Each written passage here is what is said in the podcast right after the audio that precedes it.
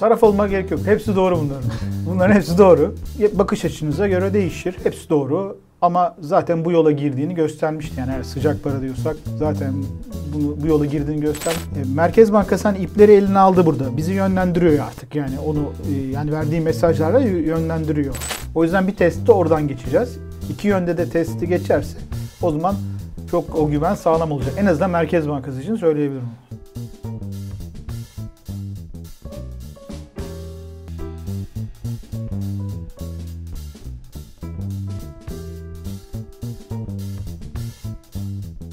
Haluk Bey merhaba, hoş geldiniz. Hoş bulduk.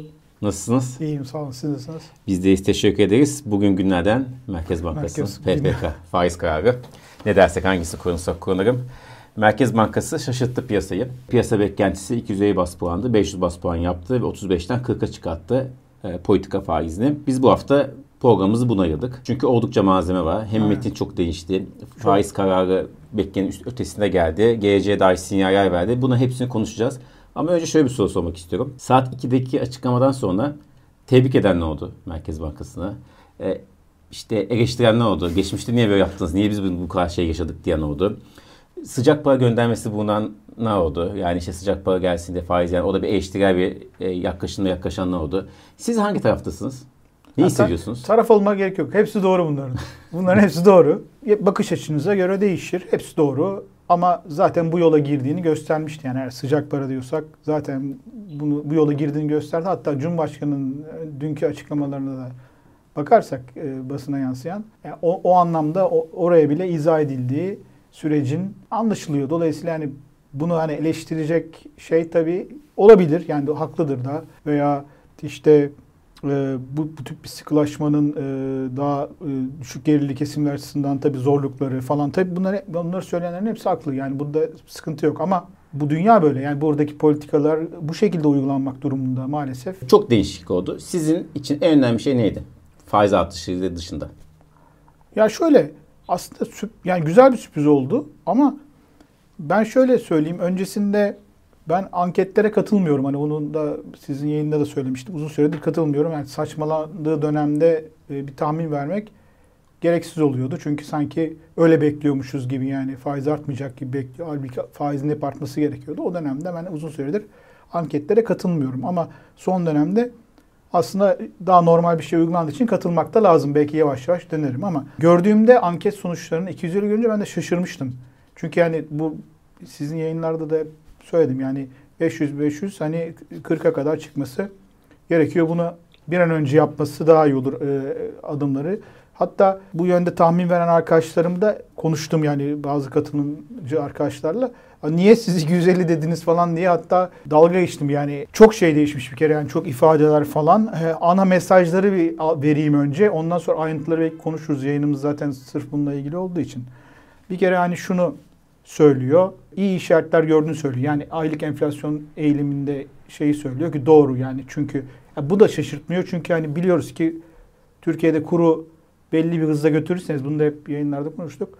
Ee, yavaşlar. Bir de İtalya enflasyonu şu anda emtia fiyatları falan iyi gittiği için oradan bir sıkıntı yok. Kuru da şey yaparsanız belli bir hıza iner. Yani bunları bekleyeceğimiz şeyler. Dolayısıyla onlar da o sinyalleri görüyor.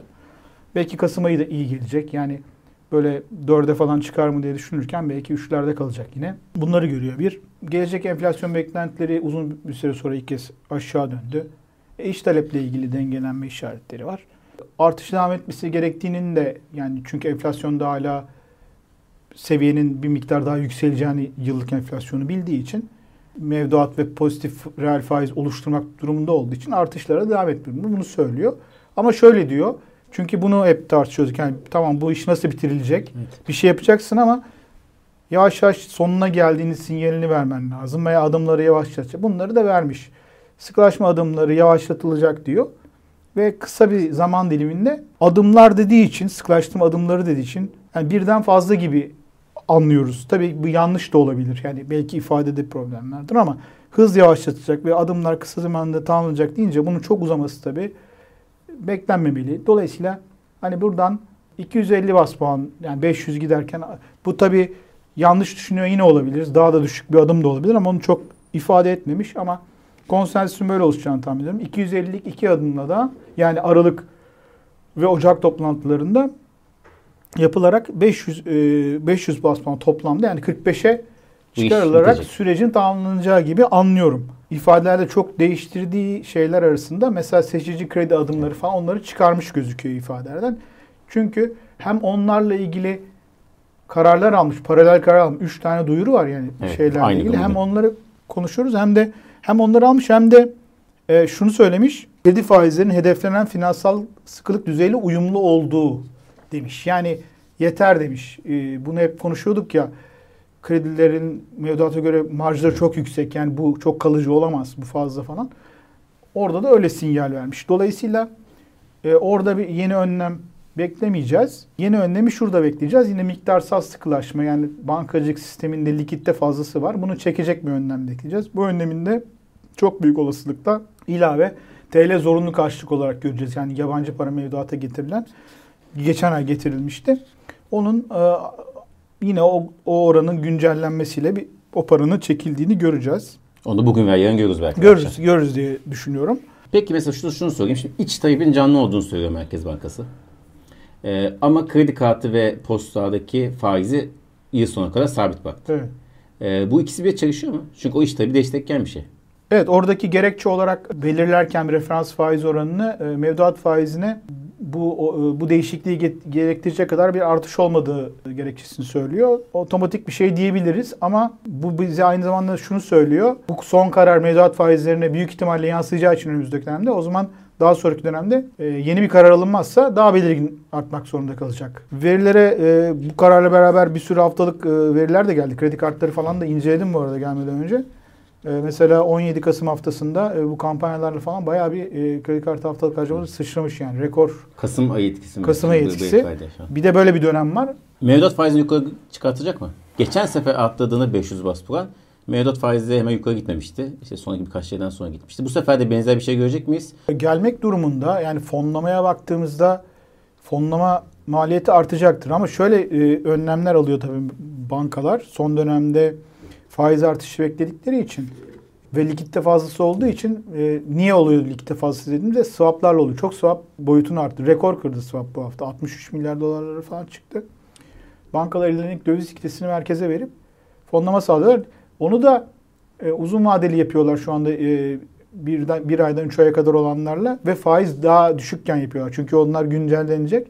O yüzden hemen bir ihtiyaçları da olmayabilir. Yani likiditeyi büyük ölçüde öyle sağladılar. Hani buradaki ima ettiği kadar bir artış olmayabilir. Ama artış olacağını düşünüyorum. Fakat ima ettiği kadar artış olmayabilir. Peki bu KKM'deki çıkışı hızlandığım özellikle TG tarafından? hızlandırır gibi gözüküyor. Ee, zaten e, belli bir şeyle gidiyor. Her hafta bir 3 milyar dolar falan azalıyor gibi duruyor. Ee, buradaki dağılım bilmediğimiz için e, TL hala TL tarafı varsa bunun bayağı bir yüksekse onların e, dönüşümünü hızlandırır. Hele sene sonu faiz kampanyaları muhtemelen mevduat faizlerinde olacaktır bankalar açısından ya da rekabet olacaktır anlamında söylüyorum. Peki bugün dediğiniz gibi Merkez Bankası'nın kararıyla birlikte 3 tane daha duyuru çıktı Merkez Bankası'nda. İşte kredi kartı azami faiz oranlarına ilişkin duyuru, ihracat ve döviz kazandırıcı hizmetler reskont kredine ilişkin duyuru ve yatırım taahhütü avans kredine ilişkin duyuru. Siz bu duyuruların hepsine baktığınızda bugünkü kararı göz önünde bulunduğunuzda ne görüyorsunuz? Yani stratejiyi destekleyen adımlar bunlar. Tabii, genel tabii strateji. çok, çok belli. Hani hep şöyle tüketici e, tarafını kontrol altına alalım. Yani iş taleple ilgili dengeleme. Ama ee, bunu bütün genele yaymayalım. İhracat ve yatırım taraflarını kollayalım şeklinde anlayış var zaten. Onu biliyoruz. Seçici kredi derken bunu söylüyor zaten hep Merkez Bankası. Bunlar da o doğrultuda. Ee, ihracat ve e, ihracat reskont tarafında maliyetin değişmeyecek şekilde bir e, karar alınmış. E, yani daha avantajlı durumun devam etmesi sağlanmış. Yatırım taahhütlemez kredisi de Şöyle bunun şöyle bir önemi var. E, bu e, Merkez Bankası kaynaklarından sağlanıyor. E, o yani aslında her ikisi de öyle ama bu da öyle ve bu uzun vadeli yatırımlar için uzun vadeli. Bunun boyutu şu anda e, şimdiye kadar açılan kredilerin e, toplamı yani düşüktü. 70 milyar falandı. Şimdi onu zaten uzun süredir söyleniyordu. Bunu tekrar gözden geçireceğiz ve onun duyurulduğunu görüyoruz. Şimdi diyor ki her yıl limitim 100 milyar diyor. Ama sonuçta altın çizmek istediğim şey Merkez Bankası kaynağından sağlanan evet, bir kredi. Evet. Buradan şunu sormak istiyorum. Şimdi Amerika çok konuşuyordu. E, FED tamam faizi işte bir noktaya getirecek ama önemli olan ne kadar o noktada tutacak. Hmm. Ha, şimdi, o, evet. şimdi bize de artık biz de aynı yere aynen, geldik. Aynı aynen. dünyaya geldik. Ee, biz de şimdi artık faiz artışının sonuna geldik. Yani 40 40 45 evet. civarında bitecek 40 45 arasında. Bazıları seçimden sonra biraz daha artacağını öngörenler de var. Onu yaşayıp göreceğiz. Ama onu burada kalacağını söyleyen de çok. Ee, hangisini düşünüyorsunuz? Önce onu sorayım. Yani öyle bir sen şeyle gitmiyor patikayla. Hani şimdi durmadığı için şimdi arttırarak devam ediyor. Sonra niye durup niye olsun? Hani başka şeyler olur ayrı mesele e, ama. Dış, dış şok olur. O, o senaryo bana hala evet, mantıklı evet. gelmiyor. O zaman şöyle söyleyeyim. Hı. Bu ana senaryoda 42,5-45 göreceğiz bir hikaye içerisinde. Ne kadar kalacak bu seviyede? İlk indiğimiz sizce ne zaman görürüz? Ha. Şöyle demiş yani bu aslında fiyat istikrarının kalıcı tesisi için gerekli parasal sıkılığın ise gerektiği müddetçe sürdürüleceği değerlendirilmiştir demiş. Yani bu işte ne demek? Gerektiği müddeti bilmiyoruz tabi. Onun kafasındakini ama e, 40, 45'e çıkaracağım. Yani benim tahminim tabii 45. Ve bir süre tutacağım diyor. Yani ben bugünden tabii bir şey söylemek çok zor. Zor. Yani çok o konuda da şeyler var. Hani kimileri de hatta işte seçim sonrası daha faiz artışı olur falan diyor. Ya bunlar bu senaryolar ancak asgari ücrette büyük sürpriz olursa yıl sonunda falan farklı bir şeyler olursa belki bunlar gündeme gelir ama şu anda o yönde bir şey yok. O yüzden e, e, manşet enflasyonunda baz etkisiyle temel olarak yavaşlasa da eğilim yükseleceği bir dönemdeyiz. Yani Mayıs'ta da zirve bekliyoruz. Dolayısıyla böyle bir senaryoda yerel seçimler öncesi zaten çok zor gözüküyor. Sonrasında olabilir gibi düşünüyorum. Ben yıl ortası falan olabilir gibi geliyor bana. Hani beklenenden de daha yüksek seviyeye çıkardığı için belli evet. bir alan oluşuyor. Yani indirim yapmak için belli bir alan oluşuyor. Ama olduğunda da indirimin çok sert olacağını düşünmüyorum. Ben yavaşladım abi. Evet. Şöyle FED'le ilişkiyi kurmak lazım. E, Merkez Bankası hani ipleri eline aldı burada. Bizi yönlendiriyor artık yani onu e, yani verdiği mesajlarla yönlendiriyor ve bayağı mesajlar çalışılmış belli ki. Biraz dağınık e, yayınlanmış olsa da hani bence hani Fed nasıl yapıyor? İşte maalesef bizde hani Merkez Bankası başkanı dışında ve o da belli platform dışında konuşmuyorlar. Hani konuşsalar konuşmalıklarını. Ama bence hani faiz indirim beklentisi oluşmasını çok istemeyeceklerdir hemen. Hmm. Hani bunun böyle çok konuşulmasını. İşte Aa, sonuna geldik. İşte indir ne zaman olur? Mayıs'ta mı olur? Seçim hmm. öncesi indirim falan bunlar yani. oluşmasını istemezler. Hmm. O yüzden ihtiyatlı gideceklerdir. Aslında bu onun şeyi ilk adımı. Ee, güzel bir nokta. Ee, bundan sonra da Aralık'ta da benzer şeyleri tekrarlayarak bence o süreci hemen indirim beklentisi oluşmasını yönlendirmeye çalışacaklar. Bunun doğal olarak piyasada doğal oluşmasını bekleyecekler. Nasıl mesela oluştu şimdi? Hep onun altını çizdim ya. Bir anda 250 bekler oldu insanlar. Evet. Halbuki demek ki yani demek ki öyle bir şey kendinden de oluşuyor. Kendinden oluştu daha güzel. Son olarak şunu sorayım. E, tabii yani ekonomi yönetime güven çok daha zor bir şey. Çok daha kapsamlı bir şey. Sadece ekonomiye de bakmayan bir şey. Ama para politikası ve Merkez Bankası üzerinde gidersek güven tesis edildi veya edilmek üzere artık o süreçte bayağı yol alındı diyebilir miyiz?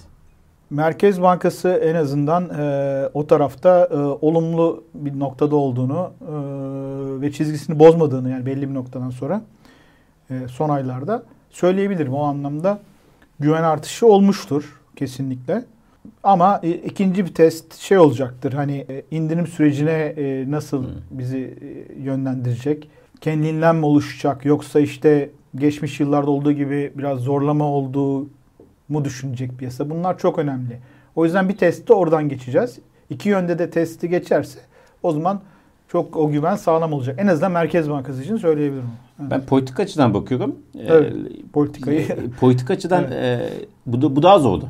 Çünkü tam iki seçim arasında olursa olsun. Aynen. Ee, şimdi yani yerel seçim geçtikten sonra faiz indirimlerini biraz ötelemek, küçük adımlar atmak bunlar bence çok daha az risk var.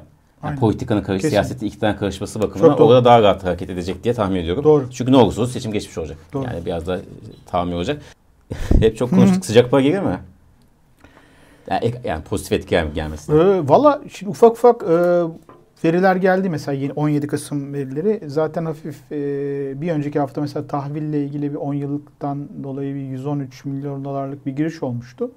Şimdi bu haftada mesela 17 Kasım haftasında da doğrudan dip salımı değil ama e, ters repo olarak mesela 1 milyarlık bir giriş var. Yani bir ters repo yapmış bir yabancı yatırımcı. Evet. Şimdi bu ne anlama geliyor tam ben de bilmiyorum. Ne, e, niye ters repo ile girmiş ya. Ama yani o aslında sonuçta bir e, giriş olarak görünüyor. Hatta e, şeyde de e, onun üzerine e, hisse senedinde 119 milyon dolara yükselmiş giriş. Yani ufak ufak bir şeyler var. Tahvilde ilgi olduğunu biliyoruz zaten. Hani belki bu ters repo olduğu için aynı e, kapsamda değerlendiremeyiz ama e, böyle böyle ilginin e, artacağını düşünüyorum. Devam edeceğini ve artacağını düşünüyorum. Ve çok teşekkür ederim. Merkez Bankası'nın Ben kararını değerlendirdik bu haftaki not defterinde. E, haftaya görüşmek üzere.